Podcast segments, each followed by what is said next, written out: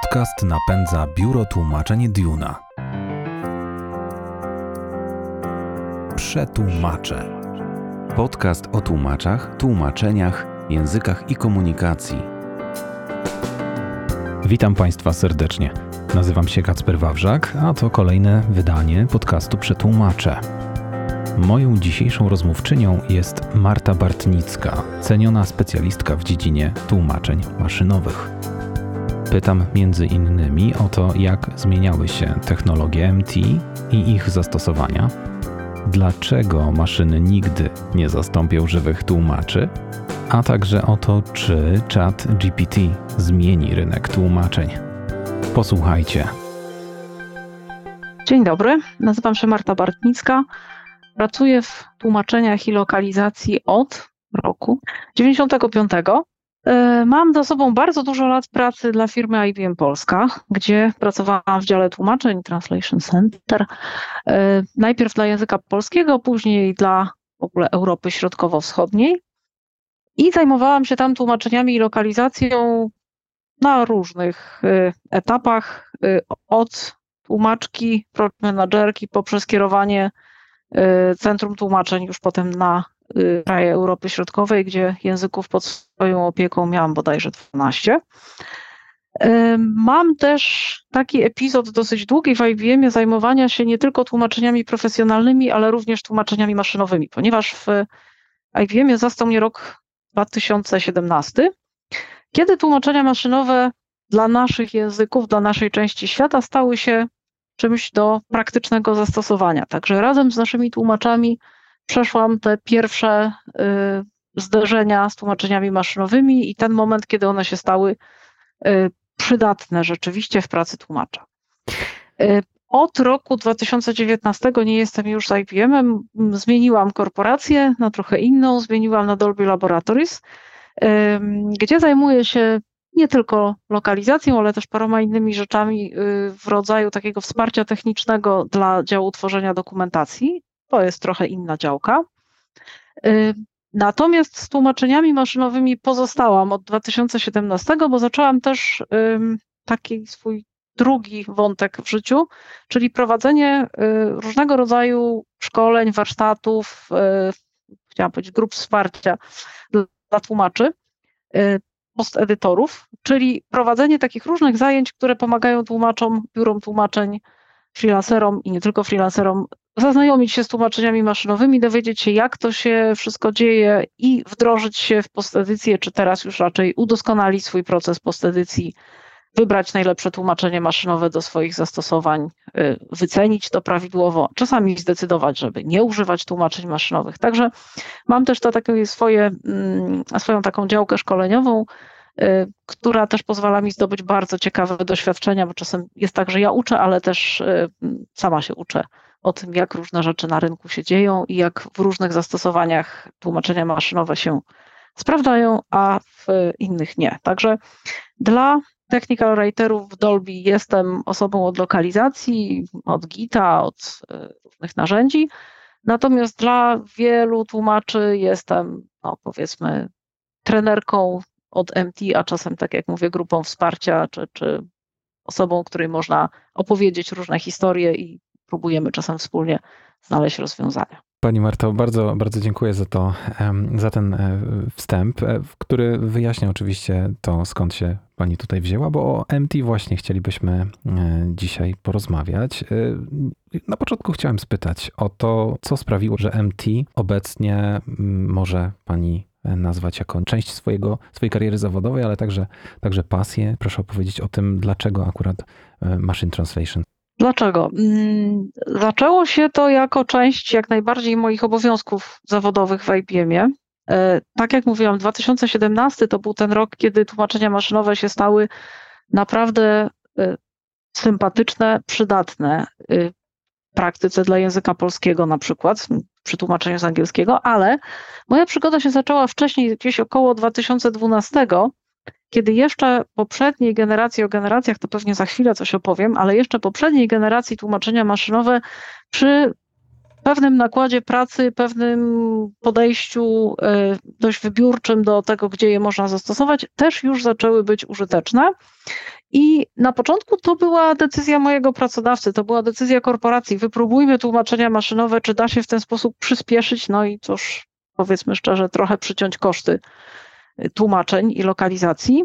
I na początku to po prostu była ogólnokorporacyjna decyzja, wypróbujmy. Natomiast później się okazało dosyć szybko, że dla takich języków jak polski, czy rosyjski, czy czeski, to nie jest tak, że weźmiemy po prostu jakieś gotowe tłumaczenia maszynowe i zaczniemy ich używać, tylko trzeba w to włożyć pewną pracę, żeby one miały w naszych zastosowaniach sens praktyczny, żeby tłumacze w ogóle mogli z tego skorzystać. I jak zaczęłam się w to zagłębiać, to się okazało, że to jest całkiem ciekawy temat. Mhm. No i fajnie było być potem na bieżąco, już tylko patrzeć nie tylko co robi nasza korporacja, ale też co robią inne firmy, kiedy to ma sens, kiedy to nie ma sensu. No a później właśnie przyszedł 2017, kiedy temat bardzo przyspieszył i bardzo, bardzo się zrobił taki, powiedzmy, już ogólnodostępny dla bardzo wielu języków i bardzo wielu zastosowań. I to się jakoś tak mimochodem przerodziło z wyłącznie zawodowego zajęcia również w pasję. W każdym razie w takie coś, co mnie interesuje. Tak jak już mówiłam, prowadzenie warsztatów dla tłumaczy już poza korporacją, poza tym głównym nurtem mojego zajęcia, stało się bardzo ciekawym takim dodatkowym zajęciem nie tylko z powodów finansowych, ale też z powodu tego, że się zaczęłam stykać z przeróżnymi scenariuszami, jak to w życiu wygląda, jak to wygląda przy tłumaczeniu literatury naukowej, a jak to wygląda przy tłumaczeniu gier na przykład, a jak przy tekstach prawnych. I czasem te sytuacje są bardzo nieoczywiste, zarówno w tą stronę, kiedy MT zadziwiająco dobrze sobie radzi, jak i w tą stronę, kiedy absolutnie zupełnie jest nieprzydatne i w ogóle lepiej sobie nie zawracać głowy.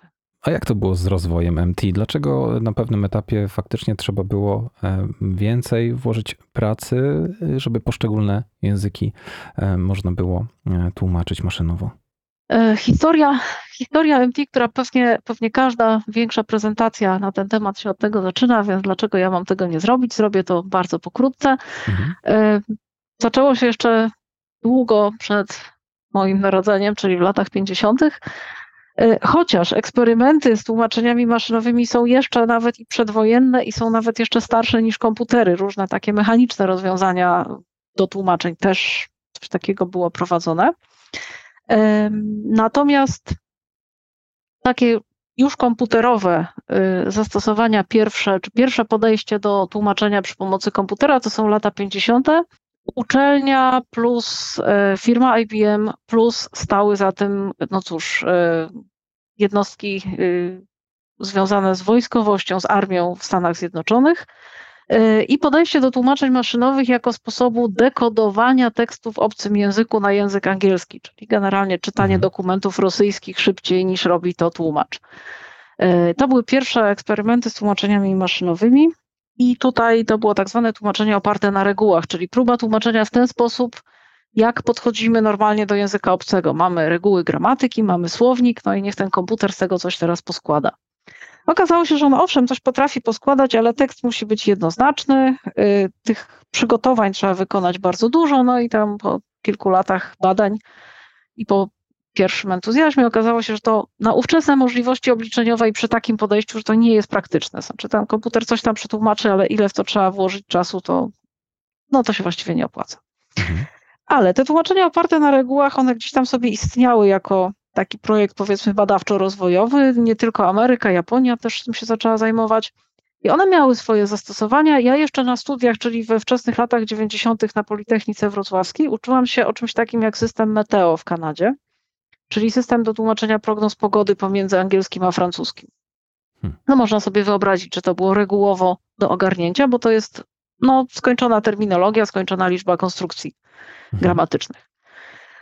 Ale tak naprawdę to, kiedy tłumaczenia maszynowe stały się szerzej stosowalne praktycznie, to były lata 90., kiedy wymyślono inne podejście, tak zwane statystyczne. I to jest to, z czym się zetknęliśmy w pierwszych tłumaczach Google'a, prawie wszyscy mieli gdzieś tam z nimi do czynienia. Mianowicie, że bierzemy bardzo dużą bazę tekstów w jednym języku, w drugim. Jako tłumacze możemy sobie wyobrazić bardzo dużą pamięć tłumaczeń, bo to musi być sparowane. i maszyna nie dostaje żadnego słownika, nie dostaje żadnych reguł, ona się niczego nie uczy w tym sensie, tylko sobie szatkuje te frazy na kawałki i sobie statystycznie kombinuje, że jak tutaj po stronie źródłowej było tak, to po docelowej prawdopodobnie będzie tak. Im bardziej języki podobne do siebie, tym lepiej to działało, im bardziej niepodobne, tym gorzej. No ale tu już się dawało coś z tego wyciągnąć. I dlaczego właśnie to wymagało przygotowań? To jest właśnie ten etap, na którym zaczęłam pracować z tłumaczeniami maszynowymi w IBM-ie, czyli 2012-2013 rok. Myśmy mieli duże bazy, myśmy mieli duże pamięci tłumaczeń i mieliśmy teksty, które pasowały do tych pamięci tłumaczeń, bo były nadal tekstami z tej samej dziedziny, no generalnie informatyczne. I byliśmy w stanie, co ciekawe wtedy na przykład dla pary angielski-polski, nie na silnikach żadnych IBM-a, tylko na silnikach firmy zewnętrznej z Polski, byliśmy w stanie uzyskać sensowne podpowiedzi maszynowe, jeżeli poruszaliśmy się w tej samej dziedzinie tłumaczeń. Czyli mieliśmy dużą bazę tłumaczeń informatycznych i przyzwoite tłumaczenia informatyczne byliśmy w stanie z tego już uzyskać. Ale to jeszcze było takie, no, dość, powiedziałabym, akceptowalne, ale jeszcze nie oszałamiające. Dla węgierskiego na przykład nigdy nic sensownego nam z tego nie wyszło. Dla pary angielski-polski wtedy nad tym działała polska firma Hybrid Translation. Dla pary angielski-czeski na przykład z kolei Uniwersytet Karola w Pradze miał wtedy najlepsze tłumaczenia, właśnie też uzyskane na naszych dużych zasobach, konkretnie na naszych pamięciach tłumaczeń. No a później, właściwie nawet jeszcze wcześniej, to znaczy równolegle z pamięciami, z tłumaczeniami statystycznymi, naukowcy wymyślili taką koncepcję, żeby robić coś podobnego, ale jeszcze zaprząc do tego sieć neuronową. To znaczy nie tylko szatkować te bazy tłumaczeń i korzystać z prostej statystyki, ale jeszcze do nauki, jak wykorzystać istniejące tłumaczenia do tworzenia nowych, zaprząc sieci neuronowe. To już wymyślono chyba nawet w latach 90., ale nie było na tyle dobrych komputerów, które by to uciągnęły. Natomiast gdzieś tam 2015-2016 zaczęły się badania już na wystarczająco dobrych maszynach. Tutaj okazało się, że procesory graficzne się fajnie do tego nadają.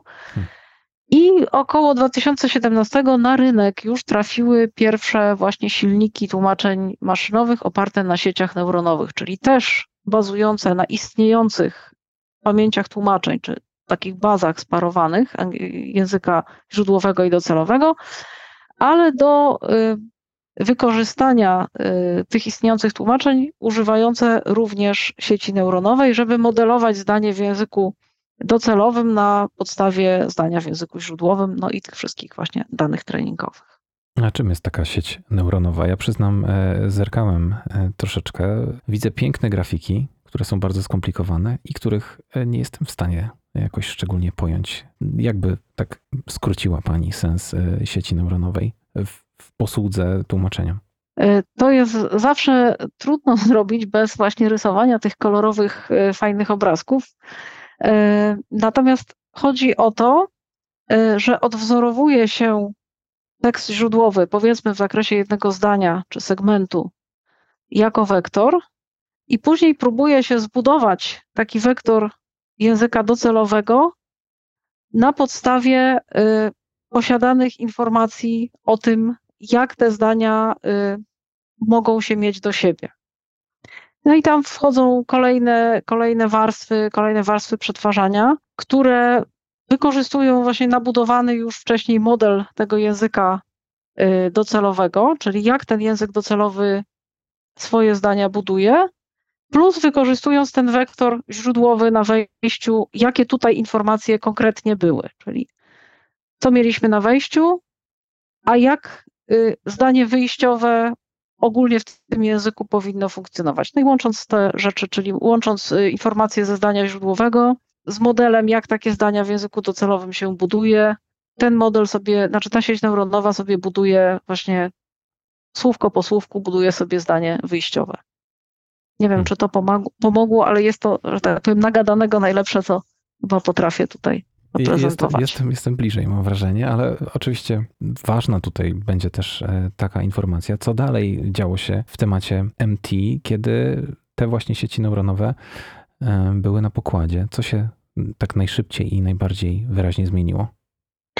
Co się zmieniło? Dla par językowych, z którymi do tej pory to statystyczne MT radziło sobie no tak sobie, tak średnio, w rodzaju angielski, polski, czy na przykład angielski, niemiecki, czarnym koniem totalnie okazała się firma DeepL, która wystartowała właśnie w 2017 z bardzo dobrymi jakościowo, w porównaniu ze wszystkim, co widzieliśmy wcześniej, z bardzo dobrymi tłumaczeniami i stała się ogólnodostępna, bo ich bazowa wersja od razu była darmowa, każdy sobie mógł do tego zajrzeć i skorzystać. Krótko potem Google, czyli Google Translate przeszedł też na sieci neuronowej, no i też nastąpił ten skok jakościowy dla bardzo wielu języków. Krótko potem wszystkie inne firmy, które dostarczają jakiegoś tam MT w sposób widoczny dla użytkownika, czyli Microsoft, czyli Facebook na przykład, też przeszły na sieci neuronowe. Na moim ówczesnym podwórku, czyli w IBM-ie, to był IBM Watson, który też oczywiście był maszyną neuronową. I wszędzie nastąpił ten skok jakościowy, że polegający na tym, że te tłumaczenia nagle się stały, one zaczęły mówić bardzo poprawnym językiem, bo właśnie to wykorzystanie modelu języka tutaj bardzo dużo zmieniło. W tym również, w przeciwieństwie do tych systemów statystycznych, były w stanie ładnie generować te języki, gdzie różnica w konstrukcji zdania pomiędzy językiem źródłowym a docelowym jest duża. Tak jak między angielskim a polskim, czy między angielskim a japońskim. I to był ten skok jakościowy, który właśnie pozwolił tłumaczeniom maszynowym no, stać się czymś powszechnie używanym. Natomiast oczywiście wiązało się z tym pewne niebezpieczeństwo, z którym się zmagamy do teraz. Mianowicie, jak to powiedział chyba ktoś z badaczy z firmy Tilde, to jest taka bardzo fajna łotewska firma też od tłumaczeń maszynowych, też dostawca MT, że klienci, odbiorcy bardziej sobie cenią płynność niż dokładność. Mianowicie pojawiły się tłumaczenia, które no, potrafią nas zwieść, potrafią mówić zupełnie naturalnym naszym językiem, tylko co jakiś czas mówią zupełnie coś innego niż było w oryginale. Te tłumaczenia statystyczne wcześniejsze, one generalnie były kulawe, ale można było z dużym prawdopodobieństwem przyjąć, że jak one są kulawe, to są błędne, a jak są ładne, to prawdopodobnie są trafne. A tu się zrobiło zupełnie inaczej. Tu się tak zrobiło, że 3 zdania są ładne i sensowne, a 4 zdanie jest też ładne, ale za to jest zupełnie nie na temat, albo ma na przykład zgubioną negację, albo jakieś słowo wymyślone, no takie różne rzeczy. Czyli trudniej, mówiąc wprost, się postedytuje taki materiał, tak? Nie trudniej, ale bardziej ryzykownie. Mhm. Tak bym powiedziała. Bo jest mniej roboty pod względem pisania, jest mniej głupiej takiej roboty typu poprawianie końcówek, uzgadnianie rodzajów, chociaż też potrafi się oczywiście ta sieć neuronowa rąbnąć, jeśli chodzi o rodzaj. Ale jest mniej takiej mechanicznej roboty, ale za to jest więcej, trzeba być czujnym bardzo i to jest trudne. No a kto będzie najlepszym postedytorem, kto będzie dobrym postedytorem? Czy tłumacze, lingwiści z reguły nadają się do tej pracy? Tak, to muszą być tłumacze i lingwiści, bo to nadal jest tłumaczenie. Tutaj nadal obowiązuje ten sam reżim pracy, to znaczy takie podejście, że najpierw musimy zrozumieć oryginał, a potem dopiero przetłumaczyć albo przynajmniej sprawdzić tłumaczenie, bo praca na tekście docelowym, no, ze względu na to, o czym przed chwilą mówiłam, jest bardzo ryzykowna, praca wyłącznie na tekście docelowym i w zasadzie nie ma sensu, bo najważniejszą w tej chwili odpowiedzialnością postedytora, postedytorki jest sprawdzenie zgodności z oryginałem. Także to musi być osoba z doświadczeniem w tłumaczeniach. Powiem tak, na początku tłumaczeń maszynowych najlepsi postedytorzy rekrutowali się z osób, które miały do czynienia już wcześniej pracą taką, gdzie mamy dużo podpowiedzi. Bo postedycja się tym różni od tłumaczenia od zera, że na każdy segment, mówiąc już po tłumaczowemu, na każde zdanie, na każdą frazę mamy jakąś podpowiedź, z którą coś musimy zrobić. Może wyrzucić, a może poprawić, ale coś mamy.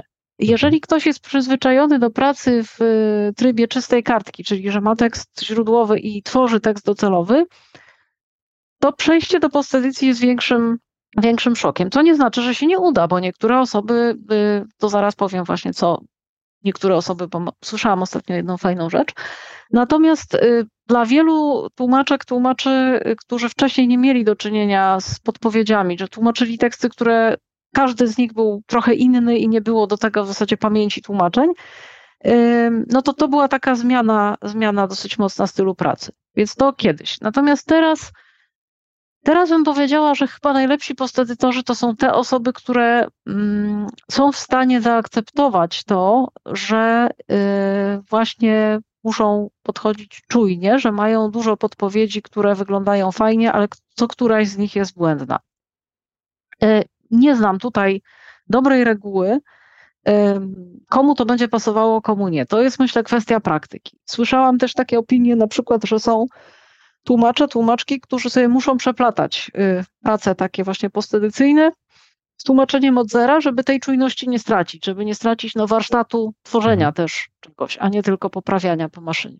Natomiast właśnie ciekawa rzecz, którą ostatnio słyszałam od osoby, która robi tłumaczenia literackie, że uwielbia robić postedycję, ponieważ przez lata jej styl pracy był taki, że wpisywała, jak to się ładnie mówi, na rybkę, bardzo takie brudne tłumaczenie w wersji pierwszej, a właściwą pracę intelektualną wykonywała potem czytując i poprawiając. Ma duży dorobek, bardzo dobrze tłumaczy i ma dobre oceny, także myślę, że ten styl pracy się przez lata sprawdzał. I teraz używanie przy niektórych rodzajach tekstów, bo nie do wszystkich się tak da, ale przy niektórych rodzajach używanie MT jako tego pierwszego brudnopisu, to w zasadzie ponoć jest to samo, tylko mniej błędów robi, mniej literówek, powiedzmy. Natomiast i tak sprawdzenie sensu następuje w tym drugim obiegu, więc jeżeli ktoś już miał wcześniej taki styl pracy dwuetapowy, to pewnie się świetnie odnajdzie w postedycji. Natomiast jeżeli właśnie kogoś jest w stanie zwieść ta pozorna poprawność w MT, no to będzie mieć dużo wyższy próg wejścia i tutaj nie umiem powiedzieć, jakie cechy osobowości powodują, że jedne osoby się dobrze odnajdują w tym, że no, jest tak jak poprawianie po, nie wiem, bardzo rozkojarzonym tłumaczu, a drugie osoby tego nie znoszą. Notabene to też troszeczkę demagogizuje, bo to nie jest jak poprawianie tak naprawdę po tłumaczu, bo tłumacz nawet najgorszy, można się go wyuczyć, gdzie popełnia błędy, natomiast MT nas zawsze czymś zaskoczy. To już są na to badania, że postedycja jest inna, trudniejsza i bardziej wymagająca niż poprawianie po osobie żywej. No ale czy można z tym dyskutować, że MT już tak bardzo rozgościło się w branży tłumaczeniowej? Czy można się odżegnywać od tego? Czy można próbować nie używać maszyny obecnie? Czy dobry tłumacz, biuro tłumaczeniowe może się bez maszyny obecnie obejść? Myślę, że może. Są takie zastosowania, w których spokojnie można bez tego żyć. No ale tutaj lokujemy się w pewnych niszach, to znaczy to są pary językowe, dla których MT nie jest wystarczająco dobre, są takie pary językowe, bo na przykład nigdy nie było tam wystarczająco dużo danych treningowych, żeby to MT się miało na czym rozpędzić. Są takie teksty, które wymagają tak wysokiej dokładności, tak dużej precyzji, że w zasadzie czasami się odchodzi od postedycji, żeby zmniejszyć ryzyko błędów, chociaż tutaj powiem szczerze, że rzadko widzę aż takie, jak to powiedzieć, przełożenie niestosowania MT na jakość, to raczej jednak jak się dobrze tą postedycję potraktuje, dołoży się jeszcze jedną parę oczu, to tutaj da się zawsze dociągnąć do dobrego efektu, więc raczej tak, unikatowe pary językowe na pewno. Poza tym co? Tłumaczenie z materiałów, których nie da się dobrze obrobić maszyną, czyli brutalnie mówiąc, słaby OCR nie nadaje się do tłumaczenia maszynowego, więc jest cały czas jeszcze ogromny rynek na tłumaczenia, które istnieją tylko w postaci skanu z jakiegoś tam sponiewieranego papieru. I tutaj człowiek jest bezbłędny, jest najlepszy, bo maszyna po prostu każdą literówkę przetłumaczy na coś jeszcze bardziej absurdalnego i nie będzie próbować tego w żaden sposób wyjaśnić. Także można pozostać w jakiejś niszy, ale te nisze jeszcze długo będą istniały i nie widzę tutaj, żeby one miały jakoś szybko zaniknąć. Poza tym tak, no są tłumaczenia literackie, tak jak mówiłam, są tłumaczenia literackie, w których można się wspomagać maszynowo, a są takie, w których nie można albo nie warto, więc jeżeli tekst jest, no cóż, powiedzmy sobie szczerze, błahy, a literatury błahej jest, jak wiemy, dużo, to można się wspomagać maszyną. Jeżeli to jest literatura bardzo kreatywna, to szkoda czasu na to. Także znowu, tłumaczenia bardzo kreatywne. Poza tym co jeszcze? Jest transkreacja, czyli są te wszystkie sytuacje, kiedy tekst docelowy nie ma być odwzorowaniem tekstu źródłowego, tylko ma być przełożeniem na zupełnie inny obszar kulturowy. I tego maszyny na razie jeszcze za dobrze nie robią.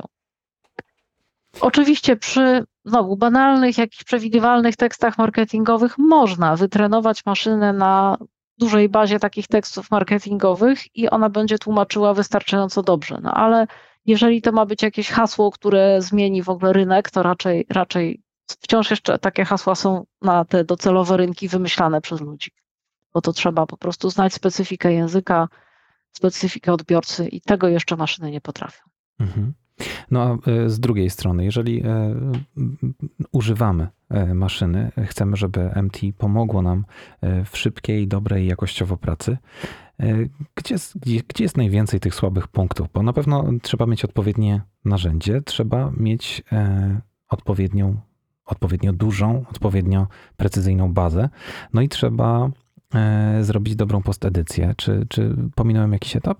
Nie, myślę, że to jest wszystko. To znaczy tak, przede wszystkim trzeba się zdecydować, czy korzystamy z jakiegoś MT generycznego, takiego ogólnodostępnego w rodzaju DeepL-a, czy w rodzaju Google Translate, czy w rodzaju Modern MT na przykład, czy Amazona, czy też będziemy starali się któryś z ogólnodostępnych silników wytrenować do naszych zastosowań. Niektóre na to pozwalają, Google na to pozwala, Modern MT na to pozwala, DeepL-a na przykład się nie da wytrenować. Mhm. Czy też jesteśmy na przykład, nie wiem, dużą firmą, dużym biurem tłumaczeń, chcemy i możemy postawić sobie własny silnik MT i wytrenować go od zera na naszych zasobach. To nie zawsze się opłaca, nie zawsze warto. Mnie się wydaje, że w tej chwili najbardziej rokującym scenariuszem, jeżeli chcemy mieć MT dostosowane do siebie, jest raczej ten środkowy wariant, czyli wziąć któreś z dużych MT, ale z możliwością treningu i próbować tam coś dotrenować swoimi zasobami. Więc tak, oczywiście te zasoby trzeba mieć. No ale najpierw trzeba ten proces decyzyjny generalnie przeprowadzić, które MT, bo to nie zawsze jest oczywista odpowiedź, nie zawsze dla każdej pary językowej to będzie ten sam silnik. Druga sprawa, no trzeba ten proces jakoś wdrożyć go najczęściej do narzędzi CAD, bo postedycję się w tej chwili robi w narzędziach CAD, co ma pewne ograniczenia. Powoli teraz już wchodzi możliwość taka, żeby MT działało powyżej, rozumiało, znaczy ogarniało kontekst powyżej jednego segmentu, natomiast jak tłumaczymy z narzędzia CAD, to najczęściej ograniczamy ten kontekst właśnie do jednego segmentu. Także tutaj jest takie drobne ograniczenie. Czyli na przykład jeżeli tłumaczymy jakieś teksty, gdzie kontekst jest bardzo ważny i korzystamy z DeepL-a, no to trzeba się wtedy zastanowić, czy CAD nam pomaga, czy przeszkadza w tym. No i wreszcie właśnie samo wdrożenie postedytorów do pracy, czy same procedury postedycji. No i tutaj jest najważniejsza sprawa. Czyli to, żeby cały czas pozostać w tym, przepraszam za poważne słowo, paradygmacie, że jeżeli jest człowiek w procesie, to ten człowiek najpierw musi zrozumieć oryginał, potem poprawiać stronę docelową.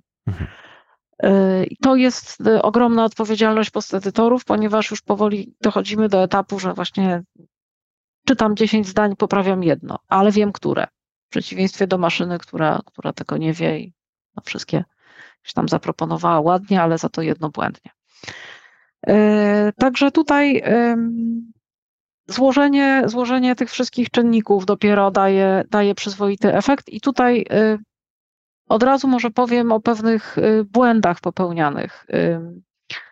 Popularnym niestety błędem jest to, że się wybiera jedno MT, jeden silnik, bo gdzieś tam on do czegoś się sprawdził i próbuje się go stosować do wszystkiego. To często się nie sprawdza. Do wszystkiego, to znaczy do wszystkich dziedzin i do wszystkich par językowych. To nie zawsze jest dobre podejście. Jeżeli dana firma tłumaczy tylko w jednej parze językowej, tylko jeden typ dokumentów, no to raz dokonany wybór silnika pewnie się sprawdzi. Natomiast jeżeli tłumaczy wiele par językowych i wiele różnych dziedzin,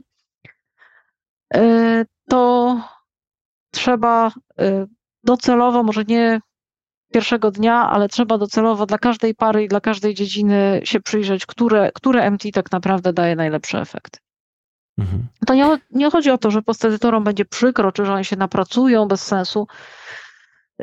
Oczywiście to też jest ważne, ale no po prostu chodzi o to, że nie wykorzystujemy wtedy tej technologii tak, jak należy. Jeżeli używamy no nie tego MT, to nie tego zastosowania. Coś jest do wszystkiego, to często jest do niczego, tak? No niestety tak, to właśnie działa. Także ja czasem dostaję pytania, które MT jest najlepsze, no odpowiedź jest klasyczna. Klasyczna odpowiedź, tak jak specjaliści od UX-a mówią, to zależy. To zależy. Mhm. Ale tak to niestety właśnie działa. No jest taka na przykład dosyć w sumie smutna sprawa, że polityka weszła przed technologię, ale w parach wszystkich językowych z językiem rosyjskim najlepszym silnikiem nie jest bynajmniej Google ani DeepL, tylko jest Yandex rosyjski. No ale niestety w tej chwili do zastosowań żadnych praktycznie komercyjnych nie stosuje się go, no bo serwery stoją w Rosji i nie chcemy wysyłać treści na serwery w Rosji, jeżeli to jest cokolwiek, nie wiem, są tam jakieś istotne informacje czy treści. Natomiast z takich bardziej praktycznych już zastosowań dla na przykład języków azjatyckich niekoniecznie Google. Są silniki, które są wyspecjalizowane pod języki azjatyckie. Choćby firmy Omniscient czy choćby Baidu chińskiego. Tu znowu jest kwestia, czy chcemy działać z serwerem stojącym w Chinach. Mhm. Z kolei jeżeli firma ma w portfolio bardzo dużo języków, to też nie wszystkie obsłuży DeepL i wtedy często optymalnym rozwiązaniem jest DeepL dla tych par językowych, które obsłuży, zwłaszcza języków europejskich, no a Google dla tych, które z DeepL-a nie pójdą, bo wtedy no dla pary angielskiej, niemieckiej na przykład prawie na pewno DeepL, zależnie od zastosowania, ale mówię prawie na pewno DeepL się okaże lepszy, ale jakiejś tam innej pary na przykład już DeepL w ofercie mieć nie będzie, no więc wtedy często trzeba przy dużej liczbie par językowych zdecydować się na więcej niż jeden silnik, właśnie żeby nie było tak, że jak coś jest do wszystkiego, to niekoniecznie będziemy zadowoleni. Odkąd mowa jest w ogóle odkąd pojawiły się maszyny w życiu tłumaczy, wisi nad nimi taka groźba, często wspominana o tym, że no kiedyś praca tłumaczy się skończy, no bo przecież zaraz wszyscy będą chcieli używać tylko i wyłącznie maszyn, które będą tańsze. To taka rewolucja, która już się chyba wydarzyła. Okazało się, że no nie do końca, a przynajmniej nie będzie się to działo zbyt żwawo, ale ja mam wrażenie, że teraz żyjemy w trakcie takiej rewolucji, która się dokonuje. Mam na myśli to, co jest na ustach wszystkich, czyli czata GPT i jego możliwości, które zmieniają się z tygodnia na tydzień. Trudno wręcz nadążyć.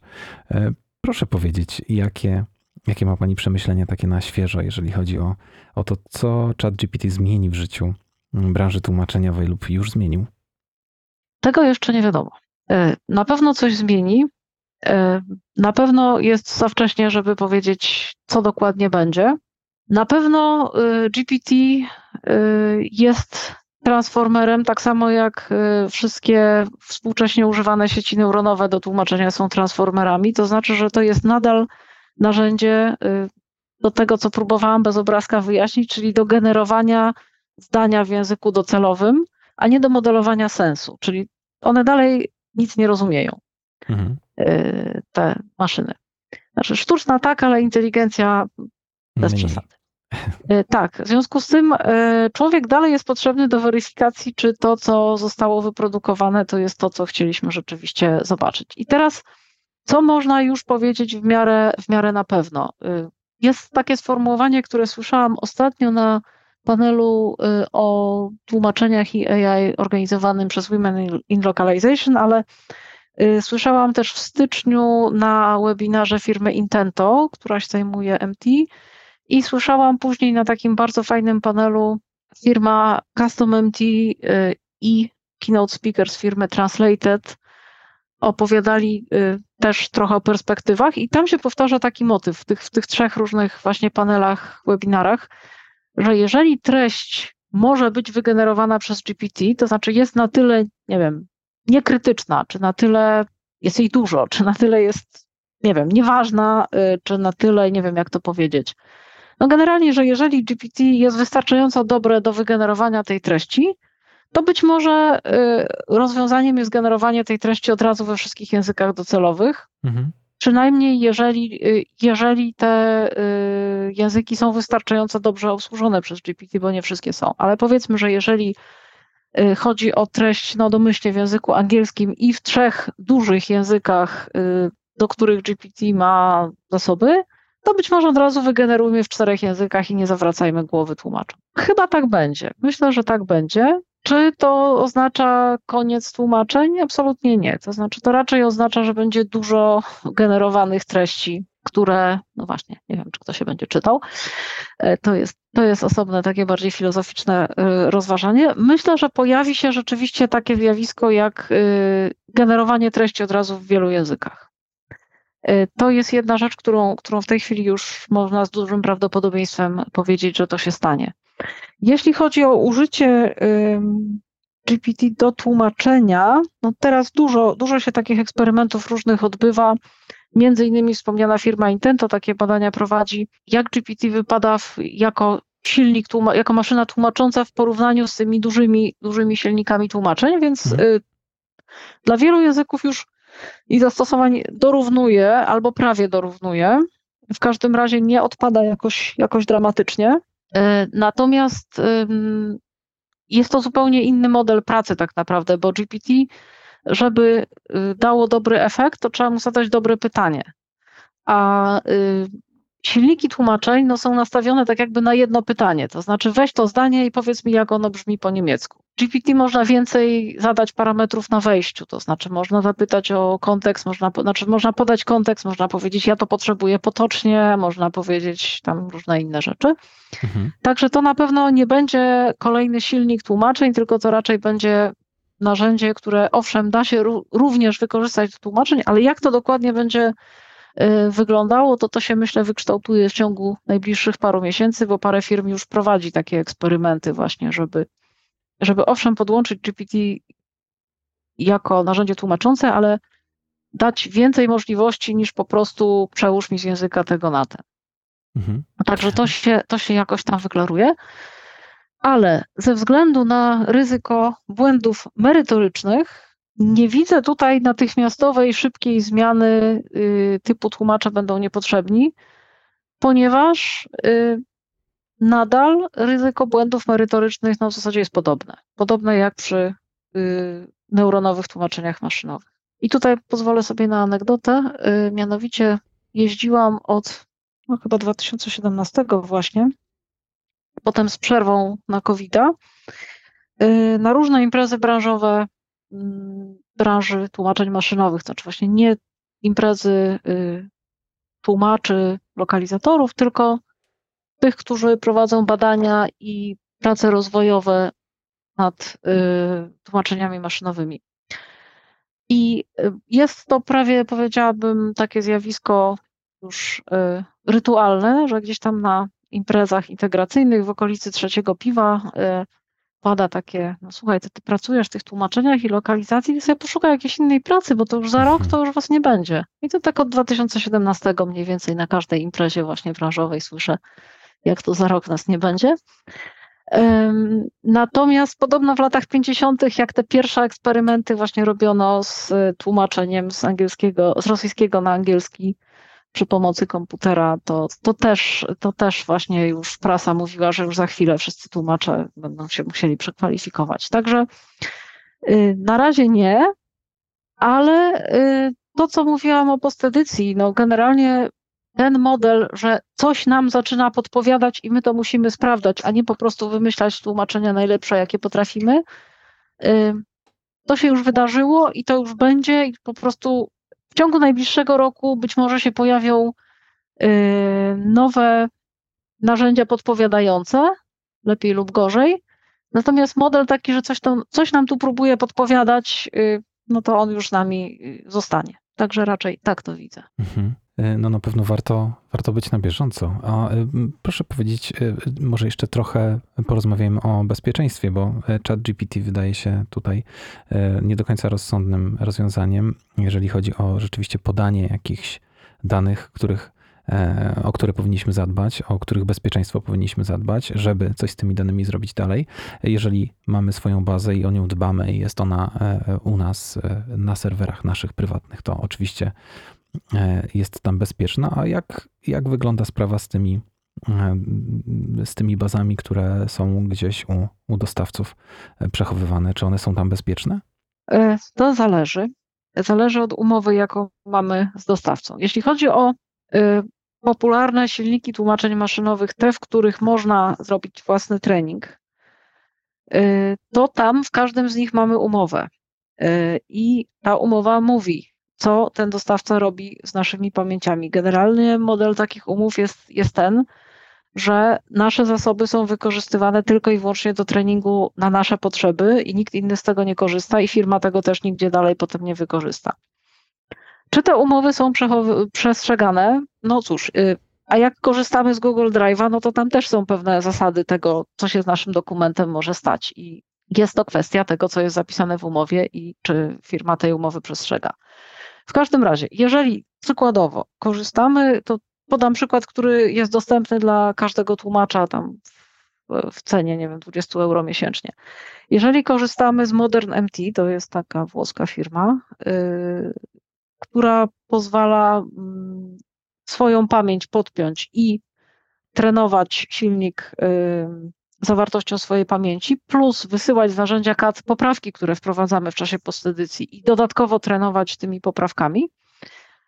Mamy zapisane, jeżeli kupujemy za te 20 euro sobie miesięcznie licencję, to mamy zagwarantowane przez tę firmę, że nasza pamięć i nasze poprawki są wykorzystywane tylko i wyłącznie w tym, powiedzmy, zakątku tego silnika, który jest na nasze potrzeby i firma w żaden sposób z tego użytku nie robi, poza tym, co robimy my. I to już jest w miarę znane i rozpoznane. Jeśli chodzi o GPT, to jest tak, jeżeli korzystamy z tej najbardziej ogólnodostępnej wersji, no to tam jest bardzo, bardzo szeroko, że tak powiem, zbierane i wykorzystywane przez firmę. Jak będzie z tymi wersjami bardziej prywatnymi, bardziej komercyjnie, powiedzmy, zamkniętymi na potrzeby konkretnego klienta? Przyznam, że jeszcze nie przestudiowałam dokładnie umowy, jak to będzie wyglądało, czy warunków.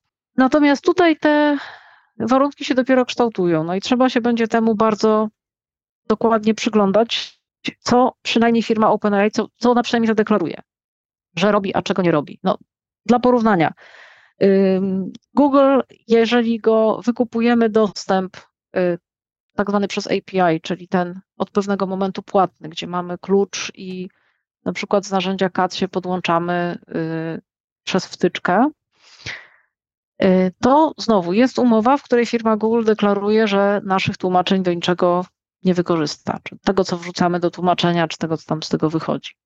Natomiast jeżeli tłumaczymy z przeglądarki za darmo, no to Google jasno deklaruje, że może sobie to zebrać i wykorzystać do czegokolwiek, choćby do, nie wiem, analiz, jaka jest tematyka naszych tłumaczeń.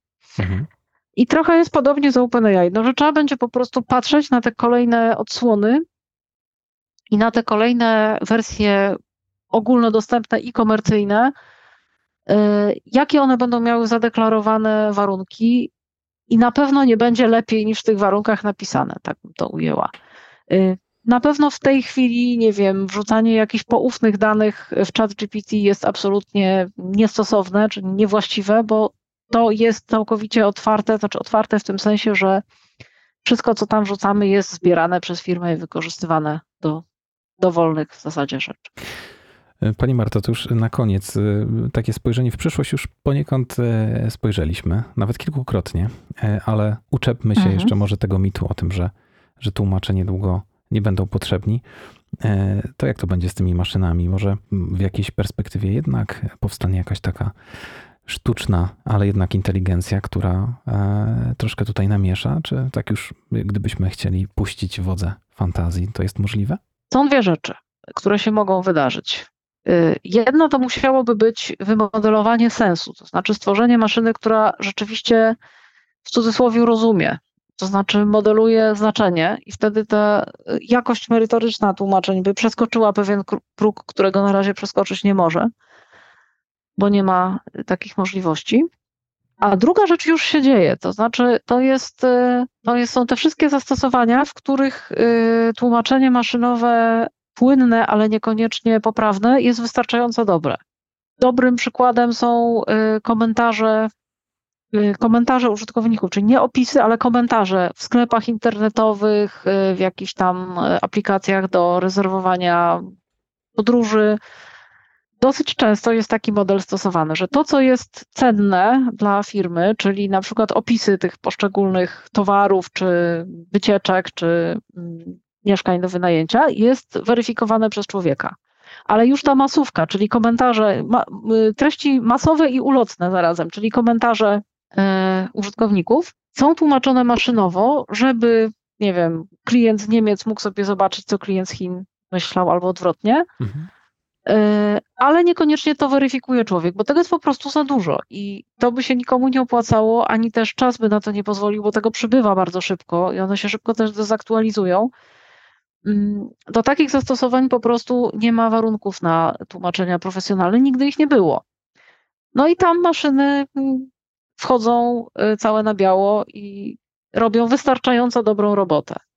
Natomiast to się raczej nie zmieni, że takie treści właśnie o krótkim czasie życia i niezbyt wysokiej wartości będą tłumaczone maszynowo bez weryfikacji przez człowieka. Ale tutaj to nie jest tak, że odebraliśmy pracę jakimś tłumaczom, tylko po prostu stworzył się obszar tłumaczeń, który nie jest obsługiwany przez ludzi. I to się raczej nie zmieni. I odpowiednikiem tego będzie to, o czym wspomniałam, że będą prawdopodobnie treści, które będą od razu generowane na 5 albo na 15 języków, bo będą wystarczająco dobre w tej formie. Także tutaj rzeczywiście są to obszary, które się staną niedostępne dla ludzi. Bardziej bym widziała właśnie jako pewne, może nie tyle ryzyko, co zmianę, powiedzmy, stylu pracy tłumaczy, że będzie coraz więcej tych obszarów, gdzie coś nam jakaś maszyna podpowiada. Więc jeżeli komuś to dramatycznie nie pasuje, nie wiem, mówię to nie na zasadzie, że taka osoba jest niedostosowana, tylko po prostu, że nie jest to tej osoby styl pracy, no to takie osoby się będą pewnie przesuwały coraz bardziej do działek kreatywnych, czyli do transkreacji właśnie, do tworzenia treści. Istnieje cały czas rynek i on, myślę, będzie istniał, a może się nawet będzie paradoksalnie rozwijał wraz z rozwojem tłumaczeń maszynowych i sztucznej inteligencji piszącej teksty. Istnieje rynek takiego tworzenia treści, które nie polega na tłumaczeniu, tylko na tworzeniu od razu w języku docelowym. To znaczy to jest jeszcze dalej niż transkreacja. Że mamy na przykład, nie wiem, prezentację produktu w języku angielskim, która jest absolutnie niestrawna na przykład w Japonii. I na podstawie tylko kluczowych informacji w tej prezentacji oryginalnej powstaje zupełnie inaczej zrobiona prezentacja po japońsku, która jest właściwa dla japońskiego odbiorcy. I ja myślę, że tutaj ten rynek będzie istniał, a nawet się będzie rozwijał, bo to będzie wyróżniało firmy właśnie z zalewu takich tłuczonych maszynowo treści, będzie wyróżniało te firmy, które będą potrafiły pokazać coś takiego właśnie ludzkiego, spersonalizowanego i pasującego, co nie budzi, nie wiem, zażenowania na danym rynku. Czyli drodzy tłumacze i tłumaczki, głowa do góry, ale warto trzymać rękę na pulsie. Żeby trzymać rękę na pulsie, na pewno warto też odwiedzić stronę machinetranslation.pl. Zapraszam. Również myślę, że Pani Marto, nie obrazi się Pani, jeżeli na LinkedInie tłumacze i tłumaczki Panią odnajdą. Tak, jak najbardziej zapraszam do kontaktu na LinkedInie, zapraszam na machinetranslation.pl. Ja tam czasem wrzucam, ale przyznam nieregularnie, trochę takich newsów o tłumaczeniach maszynowych, ostatnio również o GPT, o powiązaniach pomiędzy GPT a tłumaczeniami. Często się ograniczam w zasadzie do wrzucenia odsyłacza do jakiegoś materiału, który się świeżo pojawił i warto go poznać, także zapraszam na machinetranslation.pl. Nawet jeżeli ktoś na przykład mi na LinkedInie zasugeruje, żebym się zajęła jakimś tematem, to może coś wrzucę na ten temat, bo czasem mi coś może umknąć. Bardzo dziękuję za rozmowę. Dziękuję za zaproszenie. I Wam, drodzy słuchacze i słuchaczki, bardzo dziękuję za uwagę. Zapraszam do wysłuchania kolejnych odcinków podcastu Przetłumaczę. Do usłyszenia.